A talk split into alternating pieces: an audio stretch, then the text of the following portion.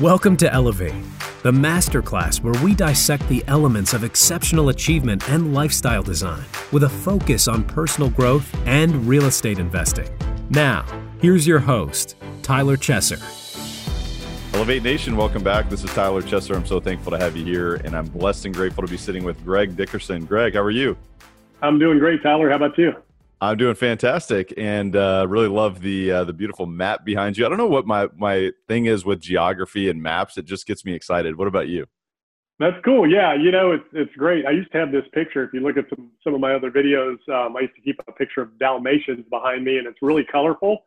You know, so I wanted to put something a little bit more neutral, but it's really cool because I can say, "Hey, man, I've got the whole world behind me." That's right. That's right. You got the whole world on your shoulders, so to speak, if you're watching on YouTube there. And you can see mine as well. And I don't know what yeah. it is. It just inspires me. And, you know, then you can drill down and you can look at the details. Hey, where's this located and where can we go next? And who can we serve and what can we learn? And, you know, what is there to know? It's really limitless and it's really exciting. And I think it that, is. And this one, you can't really see it, but I also, it's magnetic and I keep these little pins to places where we've traveled. So ah. that's that's the other purpose that it serves as well. That's awesome. That's awesome. Yeah. And yeah, I'm, I'm a big fan of travel as well. And that's one of the things that we'll probably do next is start dropping some pins on there. But there's, you know, it's funny when anyone asks me, Hey, where, where else do you want to travel? It's like everywhere. Let's go everywhere. Yeah. I want to go to yeah, every the world is corner. cool and it's so accessible now. And, you know, I, I went in the military right out of high school and I traveled all over Asia. So I've been to all of those countries, never done much of Europe. So that's kind of, you know, the, the countries that I'm exploring now. And, would really like to get out and explore more. And of course, we can't go anywhere right now, but uh, we're still in COVID 19, you know, uh, situation here. We're in 2020, July of 2020 still. So, anyways. I know it's crazy, but uh, that doesn't mean that the future, that new openings and new possibilities are not going to be available to us. So I know you're on board with that, Greg. And you know, while we're here, let's welcome Elevate Nation back because it's absolutely time to take it to another level. I have no doubt we're going to do that today. I want to welcome you back to the show where our mission is to identify and apply how the best of the best raise the bar personally and professionally to achieve greatness in real estate, which is a vehicle, as I always say, and beyond, in creating greatness in your life and creating, you know, elevating to a life without limits. And this is a show where we talk about the habits, you know the mindset the routines the systems the tools the strategies and the multidisciplinary approach so that you can learn from individuals like greg who are elevating to a life without limits so you can do the same for yourself and so that you can live a life of abundance of joy of happiness of excitement of adventure as we're talking about of adventure and, and traveling the world and meeting new people and giving back to other people. And so as you know, this is a masterclass for leaders and those looking to achieve uncommon results and purposeful outcomes through real estate investing and ultimately in their lives. If you appreciate what we're doing on the show, I would certainly be grateful if you subscribe to the show, if you gave us a rating or review. It helps. Our goal is to reach millions of people with the message that you don't have to live a life that you tolerate. You can actually live a life of unlimited abundance. And you know what we're all about here. So I just want to remind you that paying it forward is absolutely key. So share this with someone else you know send this in a text message or post it on social media whatever you want to do but ultimately somebody needs to know this information somebody needs to hear this conversation that we're going to have today with greg and i'm really excited to introduce you to greg dickerson who is a serial entrepreneur a real estate developer a coach and a mentor he has bought, developed, and sold over $250 million in real estate. He's built and renovated hundreds of custom homes and commercial buildings. He's developed residential and mixed use subdivisions and started 12 different companies from the ground up. Greg currently coaches and mentors some of the top entrepreneurs and real estate investors around the world, helping them start, grow, and scale their business, raise more capital, and do more do bigger deals. Greg's current clients have over $2 billion in assets under management and deals in process. Greg is an expert on the topics of entrepreneurship, leadership, and real estate, and is regularly interviewed on some of the top real estate investing and business podcasts today, and so we're definitely going to add Elevate to that list absolutely now. So really excited about that. And Greg also served in the United States Navy right out of high school and has been a leader in the community as well as supporting and advising and serving on the boards of several churches, ministries, and nonprofit organizations. So Greg, with all that said, what an impressive bio and welcome to the show. Tell us a little bit more about yourself behind the bio. Yeah, yeah. So that's a great way to describe adult ADD, right? So you know, so the cool part is, and for everybody listening, you know, what you what you talk about in terms of taking your life to a next to the next level of success and things like that, you know, that can be compartmentalized. So you can have that financially, spiritually, mentally, physically, right? So when people say, what's your definition, definition of success? You have all those different areas. So that's one thing to keep in mind as we talk about success. And, you know, obviously today we might be talking more about financial and business and things like that. But, you know, going back, like you said, I joined the Navy right out of high school and, um, you know, did four years. So I started my career, that 250 million that I did in, in real estate, buying, developing, and selling was all my own money, no investors, no backers, and no connections. I mean, I started from scratch with absolutely nothing. Nobody in my family were entrepreneurs. None of them had any money. My dad was a career military guy. My mom was a career uh, with Blue Cross and Blue Shield. And, um, you know, but I had a, a, I was a natural born entrepreneur. I had a hard work ethic growing up. My dad went in the Navy enlisted, came out an officer. I went in enlisted, did my four years, you know, so, so I come from a blue collar, you know, hard working family and we were middle class, you know, as when, when he made it to the officer ranks, you know, we, we ended up a little bit more middle class than where we started out as an enlisted military person. You know, you're in the lower income status of the country. It's not a lot of money, great benefits, but you don't get paid a lot of money. Um, so I always had the desire to want to create my own thing, do my own thing, have my own company, my own business. Back then, I had no idea how it was going to happen. You know, I was out of high school, going in the military. But, you know, going back to my childhood ages, I was a kid running around the neighborhood, knocking on your door, you know, if your grass needed cutting, I'd be knocking on your door. Hey, my name's Greg. I live down the street. I need to make some money. Can I cut your grass? And I had a lawnmower and a gas can right there, and I'm 10 years old. So what are you going to say? You know, because I ain't leaving. I'm like, I'm going to cut your grass. It's only 10 bucks. You know, I got everything right here. So, and it's hot, you know. so this was Southern California when I was real little when I started, and then it was uh, Pensacola, Florida, fifth grade to 11th grade. So those are hot, humid climates in the summer. So that was a great way to make some money. And then fall and winter, I'd take my rake, big, you know, pine needle rake in Florida, and I'd take it around the houses. Same thing. I'd knock on your door. You know, I need to make some money. I've got a rake right here. I've got a tarp. I'll rake your pine needle. You know, people hated doing that in Florida in the winter when it's cold. So that's how I learned. You know, I started by knocking on doors, doing whatever it took to make some money because my parents didn't supply anything. If I wanted to do something, I had to make the money to do it. And then my dad would charge me for using his equipment. So he took 10% of everything I made, wow. you know, kind of teaching me business and whatever I did around the house, all the chores, he would, he would pay me for little things here and there. And, you know, when I was old enough to drive and used his car, um, I had to bring it back full of gas and clean no matter what condition it was in. And it always was dirty and empty on Friday. I never understood that. yeah. Until I got a little older, you know, so I'd get it on the weekends. I'd have to clean it and fill it up with gas when I returned it. So, Wow. So where does that drive come from and where did it come from then? Was it just out of pure necessity and you knew that you needed to make extra money purely from a practical standpoint or was there something else or you always had that innate drive to go and create? Yeah. Yeah, I just I've always I was just born that way. So I just, you know, my mom said I had the gift of gab, so I'd be out talking to people. I had no issues knocking on doors. If I wanted something, you know, my dad they wouldn't give me money. I had to go get it. You know, so like I I took martial arts as a kid and I mean literally I'm in, you know, I'm not even old enough to drive yet. This is probably sixth grade. I started in, in martial arts. And in order to buy the uniform and take the testing, you know, that were like, I don't know, 20 bucks, 40 bucks, whatever it was back then, I had to go make the money to do it. They would not pay for it. They said, if you want to do this, you need to earn money and pay for it.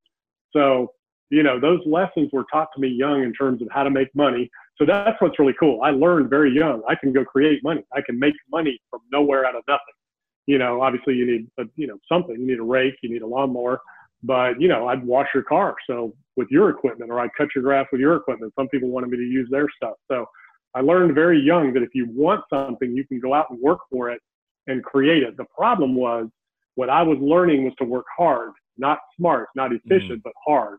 And I was learning the harder you work, the more you can make. So that's how I was wired to just work hard, to do whatever it takes. You know, you take care of business first, and then you can go enjoy enjoy yourself, you know. So, um, but as far as wanting to be that entrepreneur, it, it, you know, and being a hard worker, I guess, you know, are you born with it or do you learn it? My dad was a very hard worker, um, and he made me do everything. So maybe that was ingrained in me there. But the entrepreneurial thing, nobody in my family was that way, and that wasn't taught or ingrained in me. You know, they were pushing me to stay in the military as a career. That's all I mm-hmm. heard growing up. It wasn't what college. It was like when you going in the Navy, you know. And every male in my family were all military, so it was like a rite of passage. But I always had that entrepreneurial bug in me. I always had this thing in me that I that that I knew I was created for more. I knew I was built for more. Not that there's anything wrong with having a job. It's just not everybody's wired that way. I was wired for more than just filling a billet, which is what they call it in the military. This episode of Elevate is brought to you by CF Capital, a real estate investment firm formed by myself and my partner, Brian Flaherty, where we invest in multifamily real estate communities across the Southeast United States. If you'd like to learn more about our approach, our mission, our acquisition criteria, and how you can learn more about future opportunities, visit cfcapllc.com. Again, that's cfcapllc.com. You know, it's such an interesting process when you learn that your your background was you learned how to work hard, but you didn't mm-hmm. learn how to work smart. And when when did you make the shift in terms of making quantum leaps? Because you went from an incremental growth just based on pure effort, pure ambition, pure hustle, to then making quantum leaps. So when did that shift happen? When I started pouring into myself. So I, I left the construction. So after the Navy, the only two things I've ever done are restaurants and construction. I did retail in the Navy. So I learned hard work, discipline, systems, standard operating procedures, redundancy. That's what the military is all about systems and operating procedures. So that was great training. I had some business training in the retail aspects of, of the Navy, some accounting and you know things like that. You had to go to school for it. Um, so I had a good little background there. But then when I got out, I'd always had my own little side business doing some construction. I was handy. Uh, and then I was working in restaurants. I, you know, that was kind of my background. I worked in restaurants, you know, before I went in the Navy, and, and um, uh, went to work for this one company, Lone Star Steakhouses, in their management program and they had the most unbelievable business training you could get. And they also made you read books. So I started reading these books, The One Minute Manager. Uh, there's a series of books about managing people. And that's all about leveraging human resources, you know, and human capital.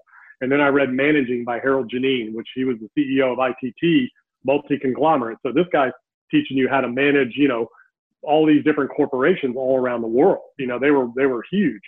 Um, so that's where I started learning, and the light bulb went off, you know, to where, you know, I was thinking, man, you know, there's only so much I can do with my hands. And starting my own construction business, um, me doing all the work myself, you know, you're limited. So I learned very quickly you have to leverage other people, their time, their talent, their abilities, and their resources in order to grow and scale. So I learned it all through the restaurants. I learned it through uh, my own business by doing reading these books that really opened my mind. Then I started reading Zig Ziglar. Then I found uh, Napoleon Hill, Think and Grow Rich. I found uh, Power Positive Thinking, um, and then Tony Robbins. Um, you know, just it was, then I just started piling them on, and I just started devouring, you know, books and content. So for me, it was never music in my, you know, back in the day of the cassette tape Walkman and the CD players, and you know, then the 80 gig iPod. It was always books on tape, always. So if I'm out exercising, walking, driving around, I was just pumping my head full of as much of that stuff as I could get because I was seeing the results of my life. I, you know, here's a guy that, you know, had no formal education, no formal training really other than the military that doesn't, you know, I mean, I did retail, so that was okay, but it was vending machines, ship store, you know, barber shops, a little bit different. Um, but that restaurant training and that, that self-education through those books and courses really opened my mind up to, man, you can do anything you want if you educate yourself and you, and you work hard and you work smart. I couldn't agree more. And that's really what this show is all about is about pouring into yourself. It's about investing mm-hmm. in yourself so that you can make quantum leaps, so that you can open your mind to new possibilities rather than, you know, perhaps your surroundings before. And I love one of the quotes that you've, you know, been quoted of before or quoted in saying before is that the most profitable investment you can make is in yourself and that it returns infinitely uh, for the rest of your life, which I could not agree more. And I'd love to know, I mean, as you sort of made, started to make those shifts, I mean, how do you continue to make those shifts now, and how are you investing in yourself today? You know, the same way. So I'm constantly reading and studying um, people that I admire in the business world. Uh, you know, the Richard Bransons, the Tilman Fertittas, you know, the, the Marcus Lemonis, um, you know, Donald Trump's business career, no matter what you think of him, you know, he has a, you know, uh, business and real estate career um, where he's done some pretty incredible things, even working through bankruptcies and stuff like that. Um, Sam Zell, one of my favorite, you know, uh, real estate investor developers of all time. I'm kind of modeled after him. He, he does equity capital with companies and real estate. So I read his book back in the day, Maverick Real Estate Investor. That really opened my mind to bigger things. Um, you know, I've studied other, you know, people in the real estate world. Dave Lindahl was one of the old books I read early on. So even today, I study those types of people. I study economists. um, especially with what's going on right now. Um, I, you know, I watch CNBC and kind of keep up with you know the daily business goings on. Uh, you know, the Wall Street Journal, uh, Bloomberg. You know, so I'll watch financial news and just kind of keep up with that. And um, and then you know I listen to podcasts. You know, all, all the all the top podcasts out there, business podcasts, real estate podcasts. You know, social media marketing, digital marketing, all of that. You know, so you have Gary Vee, Grant Cardone. You know, all the people out there. Grant and I, you know, have a connection. We did an interview together. Um, I've known him for a while, and uh, so I just pour into myself and try to stay as relevant as possible. You know, I'm 53 now, and I didn't send my first email until 2000, 2001. Didn't even know how to didn't even know how to use any of that stuff. Hadn't I didn't even have a smartphone until 2011. So you know, I've embraced technology. I've embraced the internet. I've embraced you know digital marketing, e-commerce, and I'm very good with technology now. Uh, you know, and you learn by doing. So you educate yourself and you take action on it. And that's really the differentiator is that when I read and learn a concept, now there's some stuff that have stuck with me my entire life. My management philosophy from the one minute manager and managing by Harold Geneen, that is my management philosophy and I've never changed it. And almost everything that you read or study today is based on those principles, you know, uh, in terms of leading, delegating, motivating, managing, recruiting, hiring, training. That's all in that system. And everybody else that, you know, has kind of come from that world of it. Even going back to like Simon Sinek, start with why. I mean, we were doing that way back in the day. You know, the one thing, Gary Keller. I mean, we were doing that. Those are not new concepts. You know, there's nothing new under the sun. So I learned find something that works, stick with it, and drill down on it. Chet Holmes, one of the greatest marketers of all time, the ultimate uh, sales machine, you know, talks about that. You know, do don't do a hundred things, you know, okay, do, you know, maybe 10 things extremely well. And even drill that down even more to do one thing better than anybody else. And that's how you become number one in your industry, uh, you know, or top in your industry. So those are the philosophies that I was fortunate enough to learn by reading through those books, studying those people. And I continue to pour into myself. I'll review some of the old stuff, keep up with the new stuff, because from a technology standpoint and the way we do business, that has changed and evolved. But as far as recruiting, hiring, training, leading, delegating, motivating, there's nothing new under the sun there. People are people. We're emotional beings. We respond to things certain ways. And it's all about um, helping other people, you know, produce good results through visionary leadership, giving them ownership and um, providing clear direction and knowing certain terms exactly what you expect from people to win and holding them accountable to that goal, providing that instant feedback and you know um, uh, rewarding good performance and then redirecting poor performance in a way that they understand that it's about the behavior, the behavior and the result, not the individual. So that's you know the big system in a nutshell down down to the you know where it meets the street. Yeah, it's so much value there, and and I just love how how humble you are and how you show up with humility in the way that you learn and the way that you digest information, the way the way that you digest data and you know gain insights yourself, and you know bring that as a leader whether you're leading yourself or other people and you recognize that leveraging human capital is really the the key to making those quantum leaps but then also plugging in and being willing to adapt and being willing to adjust your approach whether it's from a technological standpoint or whether it's based on what's happening in the in the economy and and I, I know you and I even had a recent conversation where you talked about wartime economics and perhaps mm-hmm. that's where we are right now I definitely want to get into that but before we get there one thing that seems to be so appropriate for this part of our conversation is the role of mindset because mm-hmm. you know if you approach all of this avalanche and ab- overabundance of information that we all have you know the access to at our fingertips at any point in time it's about it's about your psychology. It's about how do you approach this and how do you act? How do you take massive action? So i'd love to know i mean what what has mindset what role has mindset played in the way that you've grown and the way that you continue to grow today so number one, leadership's all about serving. So it's my moral obligation, my responsibility to be the best I can be so I can serve everybody else that I do business with in my organization, whether they work um, under me. And I always flip that pyramid upside down. So the CEO's at the bottom serving up. So I have to give everybody in that organization everything they need, tools, training systems, and support to be successful in that clear direction. So it, it all starts there from you know bettering yourself so you can be the best you can be at every level of the organization and showing up the right way with the right tools and the right information So that's mindset. So the mindset's a little different than what a lot of people think. A lot of people think mindset in terms of, you know, law of attraction, manifestation, things like that. What mindset is, is two things. Number one, it's realizing you don't know what you don't know. And the more you know, the more you realize you don't know. That's number one. You got to realize, man, I don't know anything. No matter how far I get, I don't know anything. There's always somebody better. There's always somebody who knows more, and I can learn everything from everybody, not just something from somebody or some circumstance. I can learn everything from everybody in every circumstance. So any environment I'm in, mindset, instead of sitting in a seminar going, ah, you know, I've heard this all before, this guy doesn't know anything. You know, what I do is I sit there and say, okay, I may have heard this, but I may not have heard it this way applied in that fashion. So I always look for the gems in every single situation, every setting, every podcast, every video, every seminar, every book. What is there new in here in the application of this knowledge and wisdom that I've never seen before? That's really the first step in a mindset is understanding that you know you, you have unlimited capacity here if you use it and allow it to come in and try to look for it in different ways in every situation. And you know, the more you know, the more opportunities you'll see. So by embracing what it is you don't know, instead of having this ego, you know, like in my companies, I look for people who are better, smarter, more efficient than me, that were experienced.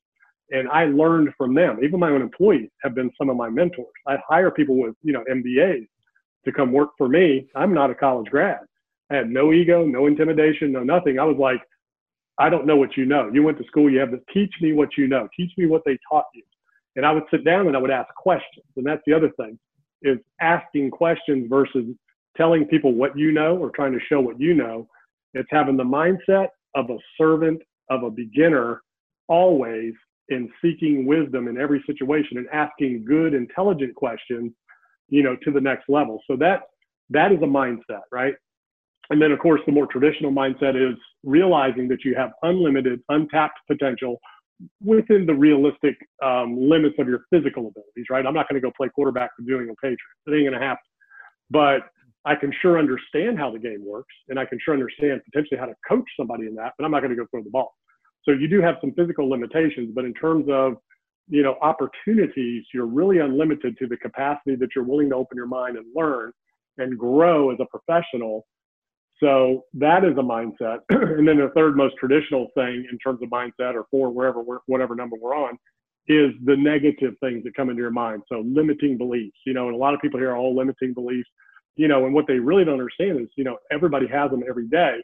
Anytime you tell yourself no or you talk yourself out of something for whatever reason, yeah, I can't do that because this, you know, there's no deals out there. No seller is going to sell to me direct. The market's too hot. All the brokers have the deals that's a that's a mind that's a limiting belief. That's mindset. Whereas my mindset is I'm I'm going to do whatever it takes, morally, legally, and ethically. I'm going to ask and I'm going to request. I don't care how many no's I get. I'm going to keep asking. Just because 100 sellers said no doesn't mean that the 101st seller will say no. So I just keep going, right? And then if there's an answer I'm looking for, I just keep searching until I find that answer. So I don't accept limiting beliefs. Now, again, that's because I know that you know a lot of things are possible and almost nothing is impossible within you know your your physical limitations but there are certain laws you know that we're not going to defy like gravity and things like that. You know i'm not i'm not going to jump off a building and think that i can fly. So what i mean is i'm tenacious and i'm going to stay after it and i'm resourceful and you know it's not lack of resources resources it's lack of resourcefulness that stops a lot of people and that starts right up in their mind. They don't even try because they've heard somebody else say, well, that's not going to work. Like direct mail in real estate. You hear a lot of people say direct mail doesn't work. Sure, it does. I got a text from one of my clients today. He got a deal from something sent out earlier this year, but everybody will tell you direct mail doesn't work. You know, it's just consistency and it's staying on it and it's being resourceful. And then, you know, the final step in the mindset when you when you get rid of those limiting beliefs and you don't let them stop you, you don't talk yourself out of things is to realize that you can do anything if you put your mind to it, get the skills, the training, and then take the appropriate um, deliberate action, focused action, not just massive action. You got to take the right action on the right things at the right time with the right vehicle, business opportunity, in order to move the ball forward. Wow, incredibly well said, uh, Greg. There's so much value there, and I've just got to make a mention. I mean, obviously, I always say re-listen to the episodes, but you just want to pause right now and go ahead and jump back and replay that three, four, five times because there's so much gold there, so much wisdom, and you know, obviously, there's many different directions I could go there. There's many different things I could drill into, but one thing I just wanted to highlight again is that you know the more you know the more opportunities you'll see. And obviously recognizing that there are limiting beliefs there there are things that we all deal with. Even a folk even even folks like greg who are really elevating to a life without limits who continue to ascend to the next level who continue to go from excellent to extraordinary you know and beyond recognize that those limiting beliefs still occur and that those they are still there and you just live with them and you overcome them and you don't accept them. So i just think there's so much value in that and i, I really appreciate you going through that and I'd love to shift just briefly uh, in our conversation in terms of what's going on today. And you mentioned, you know, wartime economics previously in a previous conversation. That you know, really, that's that's the fact of the matter right now. And I'd love for you to just really describe what you mean by that and, and how we can best operate in this environment. Yeah, wartime economics. So I think we were talking at the federal level and what the Fed's response to what's going on right now, July of 2020, for you know whoever and whenever you're listening and watching this. Um, when you're at war, uh, you have to just unload the coffers, open the vault, and you got to spend what you got to spend to win that war. So we're in, we're in a war with coronavirus right now from a health standpoint and an economic standpoint. So the first thing they did was they bolstered investor confidence by shoring up the stock market. So what does that mean? If stocks continue to tank, then people panic and you have a run on the stock market like you'd have a run on the banks. So the Fed had to stop that and give confidence to the market that, that let the world know because we are the reserve currency of the world. We are the global economic superpower of the world. We have the largest economy. Everybody else relies on us. We could shut the world off and we'd be fine. They cannot shut the United States off. So what the Fed did and what the Treasury did was send a message to the world. We are not going to let the economy of the United States fail. That's number one. Number two is they got to spend whatever it takes to get this thing under control. So they're putting billions of dollars behind the science and behind the research and ramping up for vaccine to deploy that. So when you think on a global, you know, economic macro scale, wartime economics means you open the vault, you print what you got to print, you put the money out there, and you worry about how to deal with it later. So that's kind of where we're at. And then you get into, you know, discussions of, you know, is inflation going to be a problem? Is the dollar going to lose value? And those types of things. And where is the inflation going to be? And of course, with what the Fed is doing, if you look at where they're deploying the capital, it's at the asset level. So, um, you know, the stock market, you know, stocks, bonds, you know, treasuries, those are the assets that are being inflated. Right now, mortgage rates are being held low because they're buying the mortgage backed securities. So, uh, housing mortgage rates are at all time lows right now. They were another record level today, 2.5%. I think you can get on a 30 year mortgage. Um, so that's driving demand for housing and uh, creating an asset, you know, uh, a little bit of asset inflation there. But you know, as rates rise, that will slip, and you know, demand will will, will drop, and inventory will rise. So that'll balance out. You know, the real question everybody has is all this money that the Fed has put out there buying uh, treasuries, buying corporate, you know, bonds, buying mortgage-backed securities. You know, what is that going to do, you know, for inflation? And again, we're already seeing that at the asset level. We're not going to have real inflation at the retail level because the money has not been put in the pocket of the consumers. That's when you would get real um, recession, uh, uh, inflation risk is, is if the money actually ended up in our pockets versus at the bank level, which is where it's at to bolster the overall macro economy. And we still have 30% of the economy shut down. You know, so until you get that firing again, you can't have uh, the kind of spending that it takes to drive inflation. So just like we saw 2009 on, we didn't get any real inflation at the retail level, mostly at the asset level because of the quantitative easing. That's kind of where we're at now.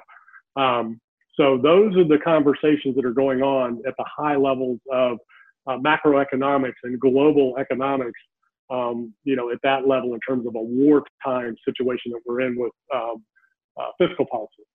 I just think it's so important for real estate investors, whether you're you're doing business on a on a large scale, a medium scale, a small scale, or if you're looking to get into the space, or if you're operating a business to be fully cognizant of what's going on from a macroeconomic standpoint, whether it's nationwide, globally, or what have you. And obviously, today we live in a global economy. So, what's going on across the world? What are these different factors? How can we skate where the puck is going? How can we get ahead of the issues? How can we capture opportunities? Because the more you know, the more opportunities become available to you. So, you know, what are you seeing in terms of opportunities, you know, over the next 12, 18 months, so to speak, in terms of real estate investing and, and real estate opportunities itself?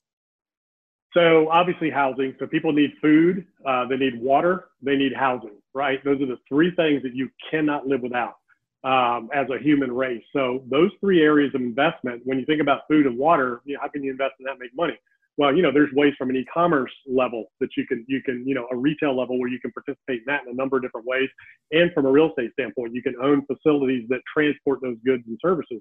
Water needs land, you know, in terms of bottled water, in terms of treatment plants, things like that you know, there's ways to invest in infrastructure that produce clean water uh, and, and produce more of it. And then you have the bottled water in the consumer market for water uh, in general, food, all kinds of opportunities there at, at the uh, wholesale level to the consumer, uh, as well as at the retail level, you know, and watching. So here's what's really cool. So every business in this environment has become a tech company, whether they knew it or not, wanted it or not, liked it or not, right? Everybody's being forced to embrace technology now and to make things more convenient.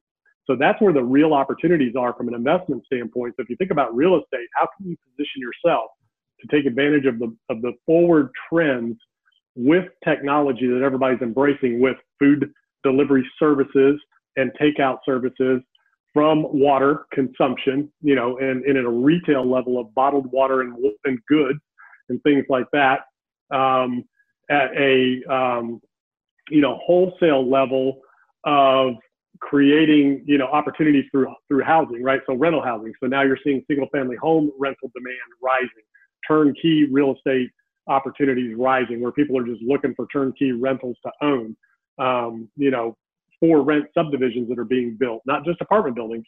Uh, and then you have the the workforce leaving urban cores and companies not requiring people to have to come to a city to work now. They're opening that up across borders where people can work from where they are so that's creating different opportunities from you know a retail level, wholesale level, and from a you know a, a housing level. So it's it's really interesting, you know, what's going on in society and the economy right now and what it's going to look like, you know, a year or two from now once we get this behind us.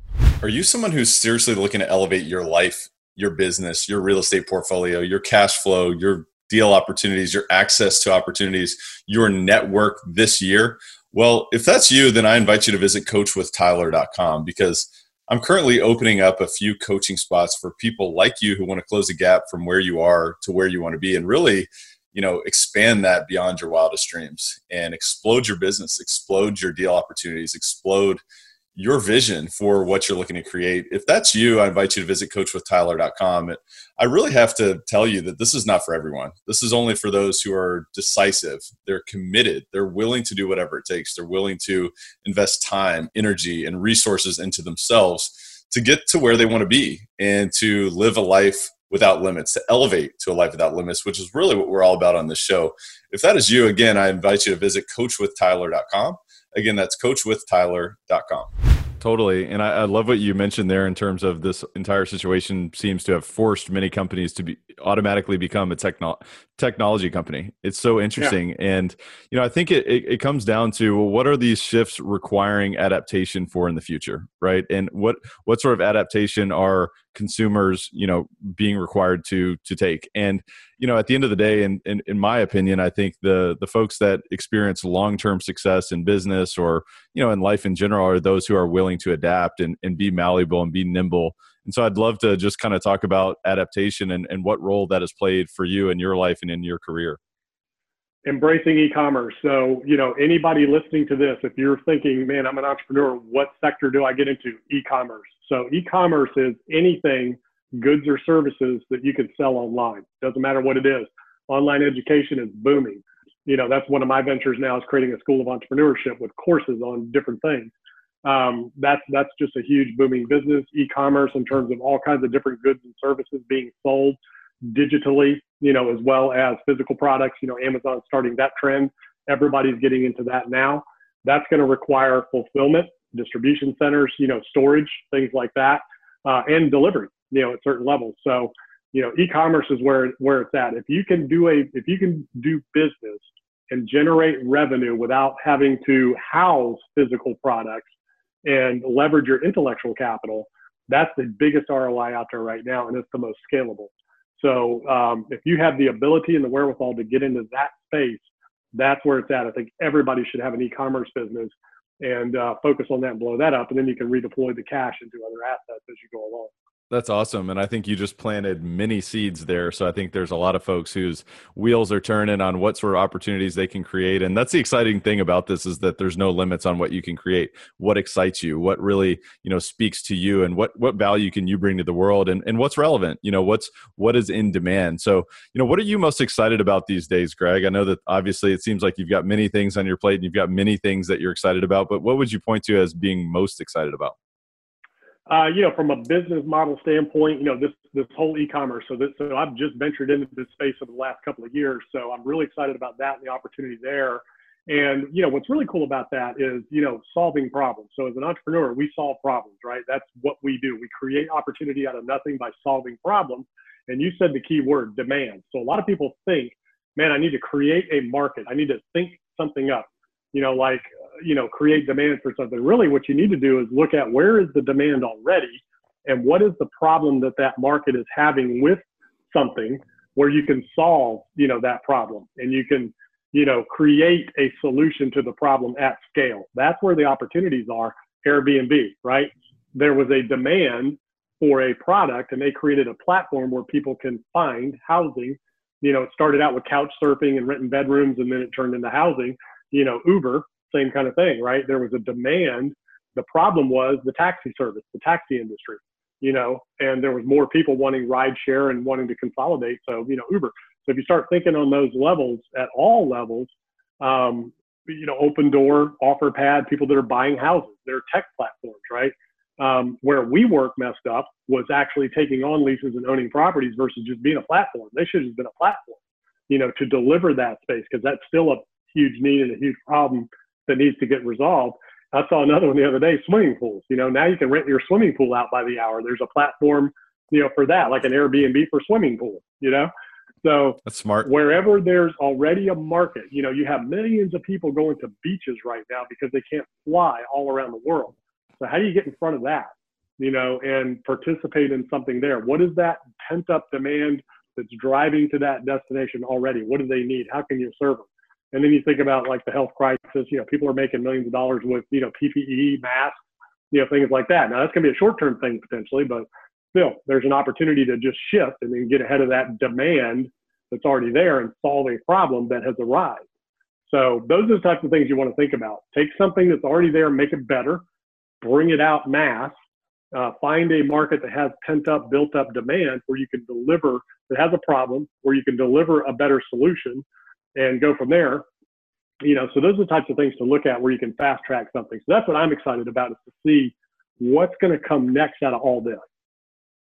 I love just the innovative thinking that you know the, the, the approach that you take, and I think it's exciting. It's inspiring. It's you know it stokes my curiosity to be more curious and to go find more opportunities and, and more information, so that I'm more aware of those opportunities. And I know that many others would share that sort of excitement, and um, I love that. So I wanted to talk more about you pouring into yourself and, and how do you continue to do that? One thing that i find fascinating is that i believe to go from excellent to extraordinary it's more of like a two millimeter shift. So what are you doing to sort of you know slightly shift your approach and you know raise the bar? So i'd love to know how are you raising the bar today whether it's personally or professionally um, to kind of get to that next level yourself you know, staying sharp. So again, constantly of the mindset of a learner, seeker of wisdom, trying to learn something from every situation for everybody and not assuming I already know it all and there's nothing new to learn. Because, um, you know, even though there's nothing new under the sun, there's always something new you can learn. It just means that somebody else knew it, did it, whatever. Um, and you, and you go back and you just, you just never know what's going to come out of, you know, these situations. So it's, you know, it's seminars, books, courses, seminars that I go to, hearing other people and what they're doing you know, and and sometimes in certain levels, all all it takes is just a little bit of fractional improvement every day to be exponential. Other times, you can have one conversation or one new idea that can change the entire trajectory of your life. and really, you know, be a game changer. And you know, one of the people that uh, that's interesting lately, Bill Ackman. You know, I don't know if a lot of people know Bill Ackman Pershing Square. You know, he's a activist investor. Just raised a SPAC, special purpose acquisition company. These things are nothing new, but he's new in the way he's redoing this. So, uh, for people that don't know what a SPAC is, it's a company that goes public, raises capital as a public entity, that then to go out and invest in things. It's a blind fund, just like you'd raise a real estate equity fund or private equity capital uh, fund to go buy companies. They're going public on Wall Street, issuing shares of stock to raise capital to go do stuff. So what he's done is he's taken that same idea to a whole new level where there's demand, there's opportunity, and created this new deal, raised five billion dollars to go out now and buy companies at the ten billion dollar and up level. Um, you know, within his target, he's targeting about 100 different companies that he could potentially buy one of them or more. So again, you just never know. One different, you know, one little idea can just change the entire trajectory. Nobody's ever done anything like that. Biggest fund ever raised that way and the way you're doing it. So, you know, just one little idea that's already been out there, but just tweaked, boom, you know, now he's off to the races. And who knows what'll be the result of that putting yourself in the frame of mind and the consciousness to recognize those opportunities and recognize those per, perhaps future shifting conversations or future shifting discussions. You know maybe that is the case for somebody listening to this episode today is that they're they got an idea that can totally change the trajectory of their life and you know their business and their future if they take action on it if they take effective action on it. And so i just think there's so much value that's there. key. yeah. That's key. You yeah. got it. So information in and of itself is worthless you got to put it into action. That's where the gold is created. That's it. That's it. Absolutely. And so, you know, I'd love to know with that said, I mean, how do you how do you delineate information that's not appropriate for you and information that is appropriate for you as you're synthesizing so much data, so much input and you're saying, look, this is not effective for me. This is the way I have to. I know it's a very general question, but I'm just curious is there an approach that you take? Yeah, so I study macroeconomics. So I study what the markets are doing. Okay, what what the Fed's doing, where they're putting their money, what public companies are doing, REITs, you know, uh, and where they're putting their money, the investments they're making, things like that. But I don't invest in stocks. I don't invest in bonds. But I watch what they're doing, so I understand where the economy is going as a whole, so that I can understand when I do a real estate development deal or something like that, or I buy a company, or I invest in a company. I kind of have an idea where the overall economy is moving and the demand. I'm spending zero time on cryptocurrency or Bitcoin zero. So that doesn't apply to me. So I'm staying within my sweet spot. Now I'm aware of it and I've kind of watched it, you know, but to me, that it's not good information that I want to act on. That's just too speculative. I don't understand it. I'm not going to take the time to understand it because I don't feel like that's a long-term wealth thing. You know, I think it's too no too low of a barrier to entry. If you can just go create a cryptocurrency and start selling it, if Facebook can get into it and Google, you know, you, you don't want to be in that game, right? So that's all speculative. Same thing with stocks. Okay, the only time I've ever done anything with stocks is when they hit bottom this recent time, in and out, and when they hit bottom back in 2009, in and out. So, you know, again, um, stick with what you know in the areas that you're in and use the information of the momentum, you know, to help you fully understand the things that you're getting involved with and investing in. And then the shiny objects, right? So everybody's got the one new thing or this great new strategy. And, you know, if you want to raise capital, you need to know this. There is no one new thing. It's consistency, it's constantly pouring into yourself, staying focused. When you have something that's working for you, double down on it, triple down on it, blow that up, grow it, scale it, maximize it, automate it, then go do the next thing. And that's where a lot of people mess up, especially now, is they want it too fast and they, they get distracted versus if you got something that's working for you and making you good money, you know, from a business standpoint, figure out how you can blow that up, grow it, scale it, systemize it, automate it, and then, you know, go, then go do the next thing. Or you know, reinvest the profits and just stay on that one thing. So that's kind of yeah. how I stay grounded. I'm like, this is working. I'm sticking with it. I love that you said, you know, you, you even mentioned the word several times, just speculation, because there's a certain there's a huge difference in speculation and investing. You know, it's gambling versus investing, and you know, you're you're investing when you are doing what you know what you're doing. And you, if you if you're outside of your zone of competence with stocks or or bonds or cryptocurrencies or whatever, I mean, you're speculating that the future is going to be vastly different than it is today. And you know, there's not a ton of value in that. I mean, you're rolling the dice. So I think there's a ton of value in what you're saying there. And Greg, you know, if we were to wrap it all up in a big picture, I mean, what's the driving force behind what you do, and and why are you so driven to continuously pour into yourself and continuously raise the bar? So again, service and service of others. So I want to be the best I can be because I'm helping and working with a lot of people all over the world and around me locally to be the best they can be. So I want to show up at my best to be able to put my best out into the world. So you got to keep learning, you got to keep growing, you got to keep educating yourself and learning new things. And there's always something new to learn. You know, you can master stuff and you want to do that. You want mastery and you want to pick that skill or that craft. I'm a real estate developer. I've mastered that over my entire life. Um, and I've taken that and parlayed it into equity capital, buying companies, building them up, and selling them. Same kind of process. So that's the only two things I've ever really done, but I've done a lot of different things within those two things. So it keeps it interesting because I like to do different things, but it's very focused, very disciplined, and I've and I've you know worked into the mastery of those aspects of it. And even at that level, there's still things that I don't do and don't understand, and I outsource and I farm out. Like I don't build spreadsheets. I can use them, but I don't build them. You know, I have my C- CFO do that. You know, so there are certain things that you don't spend your time on. Understand what your strengths are. Focus 100% on those. Outsource, delegate everything else, and uh, you know, stay stay in your lane and master what it is you're doing before you move on to, to other things. Well, I just can't tell you how grateful I am that you've been able to serve us today and really, you know, help us learn. And and so many people here, you know, there's always something new to learn. And I would imagine that you maybe even learned something yourself, maybe from something that you said, and and just sharing your vision and your approach. It always helps clarify. It, at least it does for me. And so I've just really enjoyed this, uh, Greg. I just want to go ahead and and transition into our rapid fire section. Um, we call it the rare air questionnaire. It's all about raising the bar. It's about going to the next level. It's about scaling the mountaintop and looking across the valley and saying, look, we've got three or four more mountains over there that we're going to scale. And guess what? There's probably more behind that. And so we're going to continue to push the limits. And with that said, I've just got a few questions for you here. Um, the first one is, you know, we talked about books, we've talked about learning and pouring into yourself throughout this conversation. But if you had to point to, and I know this is a very challenging question, if you had to point to two or three of the most impactful books that you've read, what would those be and why? You know, beyond the Bible, for me, you know, as a Christian, great business book, lots of great lessons in there. Um, and for whatever your faith or religion is, if you're going to take it serious, learn it, know it, use it, whatever your Bible is. Uh, but from a business standpoint, uh, Think and Grow Rich, Napoleon Hill, Power Positive Thinking, Norman Vincent Peale, and Rich Dad Poor Dad. Rich Dad Poor Dad was instrumental for me um, I didn't get real estate out of that book. I got uh, build companies that generate cash flow to invest in other assets. I didn't study Robert Kiyosaki. I studied the rich dad. I wanted to be him, not Robert. So that's an interesting dynamic that a lot of people are like, wow, I never looked at it from that perspective. Go back and read that book again from the perspective I want to be rich dad, not Robert Kiyosaki. I love that, and and I totally love that book. And so many of our listeners, you know, obviously the, their lives have been changed by many of the books mm-hmm. that you mm-hmm. just list, listed there, and especially Rich Dad Poor Dad. And it is really interesting to to read it again from that perspective. So we'll have to do that. We'll have to take that on as a challenge. So thank you for that.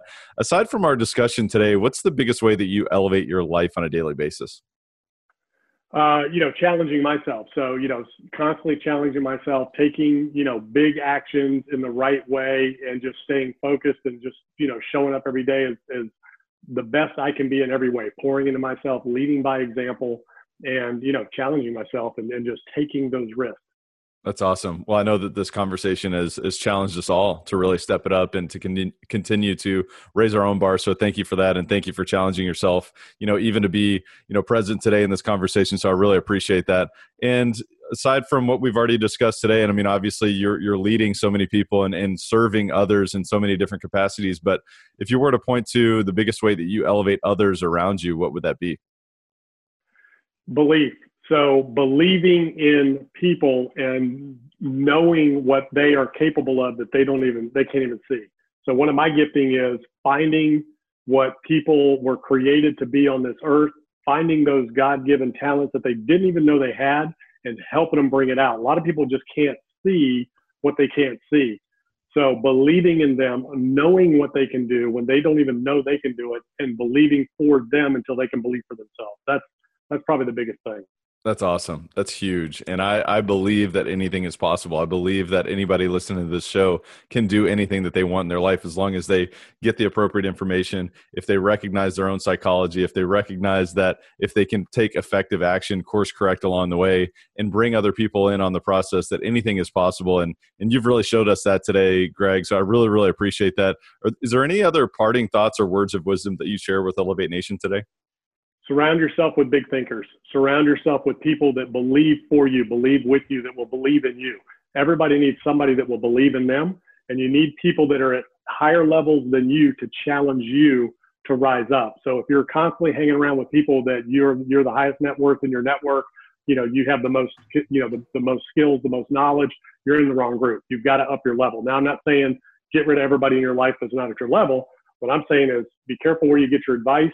Surround yourself with people that can help you bring your game up, that can help up level you and will believe in you. It always helps to have somebody encourage you and then you go out and encourage others. So you should always be encouraging others, believing in others, helping others, and having somebody doing the same for you. That's amazing. That's amazing. Pull pull someone else up and let someone else pull you up while they enjoy the process as well. And, and Greg, what an amazing conversation. I really, really appreciate you taking time today. And thank you for for pouring in to to others and to Elevate Nation today. I really just want to thank you for that. Um, I really want to honor you for for your continued growth and your continued commitment to not only yourself but leading others and pulling others up along the way. Uh, tell the listeners how they can learn more about what you do and, and get engaged with you and your company. Yeah, gregdickerson.com. That's my website. It has everything, all the information is there. I've got a YouTube channel where I put out, you know, short little tidbits every day about the kind of stuff we're talking about. And, uh, you know, the, what I'll leave everybody with is you have a choice of how to show up every day. I could have showed up to this thing and, hey, how's it going? What's up? no, I studied you. I studied your company. I studied the message you were looking for. I prepared myself for myself so I could show up the best I could show up today, not just show up. So when you wake up every day, you've got two choices how you can show up. You can show up or you can show up the best possible way you can show up. So don't settle for mediocrity. Show up your best every single day, all day. That's huge. And I just, I have to reiterate that because you showed up without any arrogance. I mean, you've continued to raise the bar and you've continued to create outstanding results, but you showed up without arrogance. You showed up with humility and you showed up prepared. And I just admire that. I really appreciate that. And I think that that is absolutely the same across the board when you talk to the best of the best and the folks that are creating the greatest results in this world. I mean, that's it is what it is, and there's so much humility with that. And so I just honor that, and uh, I really appreciate you saying that. And I want to encourage Elevate Nation to re listen to the show because this has absolutely been pure gold. And I know I've said that multiple times. You may be rolling your eyes at this point, but you know, I, I, would highly encourage you to distill this down to, you know, what are your top three key distinctions? I know that there's many more for myself and there's probably many more for you, but if you were to distill it down to what are your top three key distinctions and what can you do to apply those immediately? Because it is about identifying, but then most importantly, applying you know how the best of the best like somebody like greg is raising the bar so that you can create effective action. And it is about taking massive action but it's also about sharing with other people because you know when you share this and when you teach this to someone else you actually learn the most. And you know it, they're also better off from hearing this message and from learning these tactics from learning this approach. And uh, you know with all that said i just want to thank you again greg for being on the show. Thank you for having me. It was it was a lot of fun and i look forward to coming back again one day Absolutely. We'll, we'll definitely do round two soon. And with that said, Elevate Nation, thank you so much for tuning in, and we'll see you next time. Thank you for listening to Elevate. If you enjoyed this episode, be sure to rate, review, subscribe, and pay it forward by sharing with a friend. Most importantly, take this opportunity to elevate your results by taking immediate action on what you learned. For more, visit elevatepod.com.